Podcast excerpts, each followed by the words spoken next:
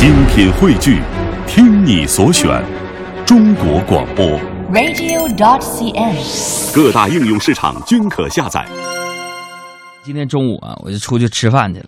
吃饭，然后去了这个，呃，今天腊八不是冷吗？我冻得有点感冒了。我寻思，那就去药店买买药吧，是不是、啊？那有病得吃药啊，不吃这玩意儿控制不住、啊。然后我就看到一对夫妇在买那个燕窝的补品，朋友们，像咱这种层次的，基本上从来没有吃过燕窝这种东西，对不对？啊，当然假的除外啊。我就在想啊，哎，我什么事我都在琢磨。我之前啊琢磨过两个问题，现在还没有人给我解答。第一个问题就是，第一个发明牛奶的人对牛做了些什么？第二个问题就是，这个眼镜蛇，它叫这个名儿，但是当年没有眼镜的时候，它叫啥名儿呢？那 第三个问题就是，哎，就是补品的吃补品这帮人怎么想的？说这个燕窝能吃的？你想啊，小燕子穿花衣，年年春天来这里，咔嚓，刚盖好个小窝，就让你拿下给吃了，啊！你有没有考虑过燕子的感受啊？盖好窝，整个小房，出去找母燕子，想去同居或者是结婚，娶个媳妇儿回来，可回来一看房没了，完一脸不相信的就跟母燕子说：“请你相信我，我真有房，我真有房啊，真的。”有没有有没有也会有一点心动？野蛮拆迁。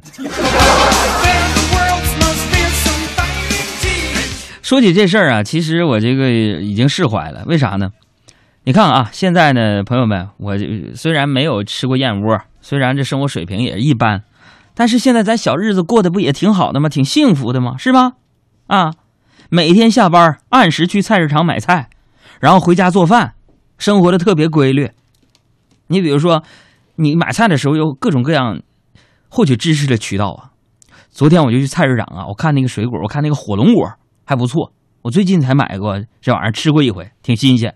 我寻思准备买俩，是吧？结果旁边那阿姨在那儿说了：“小伙子，这东西是好吃啊，就是这个吐籽儿啊太麻烦了。”所以我还没来得及去百度上查一下，朋友们，吃火龙果到底用不用吐籽儿啊？我没吐过，会不会中毒啊？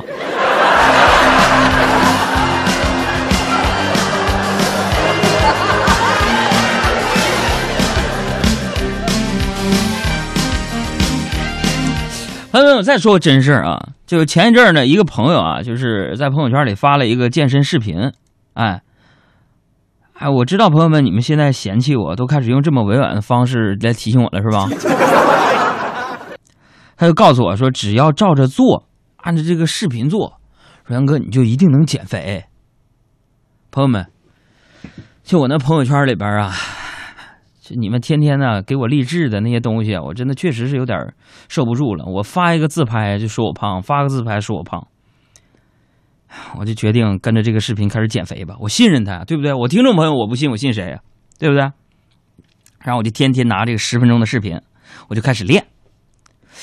朋友们，跟你说，结果一个多月之后，我又胖了十二斤呢。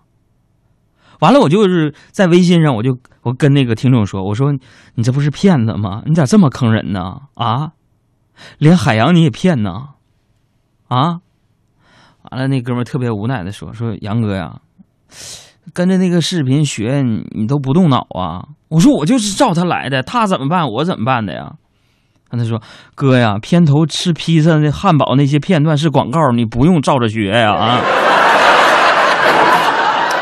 咋不早说呢？黑蛋炒饭最简单也最困难，饭要粒粒分开，还要沾着蛋。黑蛋炒饭最简单也最困难，铁锅饭不够快，保证砸了招牌。黑蛋炒饭最简单也最困难，这题目太刁钻，空手一定